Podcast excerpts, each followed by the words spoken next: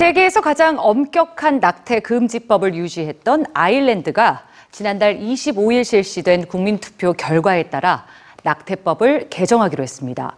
낙태법 개정을 묻는 이번 국민투표는 그 어느 때보다 뜨거웠는데요. 국민의 대다수가 카톨릭 신자인 아일랜드를 움직인 건 무엇이었을까요? 뉴스지에서 전해드립니다. 올해 1월 낙태법에 대해 국민 투표를 실시하겠다고 밝혔던 아일랜드 정부. 5월 25일 금요일로 정해진 국민 투표. 엄격한 낙태 금지법을 그대로 유지할 것인지 아니면 폐지할 것인지 뜨거운 찬반전이 펼쳐졌는데요. 국민의 80% 이상이 카톨릭 신자인 아일랜드. 낙태 금지는 당연시 됐지만 동시에 너무 엄격한 법 적용은 논쟁의 대상이 되어왔습니다. 성폭력을 당해 임신을 하거나 건강상의 이유로 출산이 힘든 여성도 법을 지켜야만 했기 때문이죠. 국민 투표를 코앞에 둔 지난주, 아일랜드인들 사이에선 이런 해시태그가 퍼졌는데요.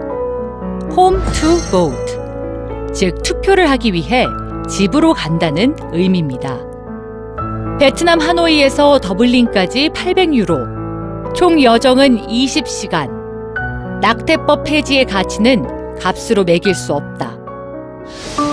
다른 나라에 있던 국민들이 낙태법 폐지 투표에 참여하기 위해 아일랜드로 날아온 거죠.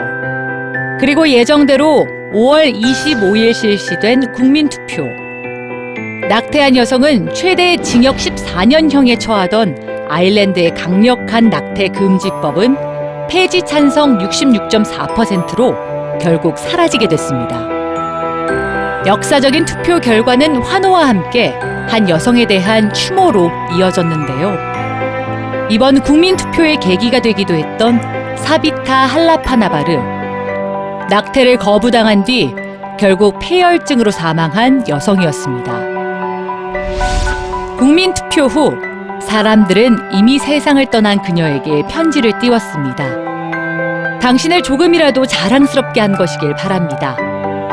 이런 결정이 있기까지 당신의 죽음이 있어야 했음을 절대 잊지 않겠습니다.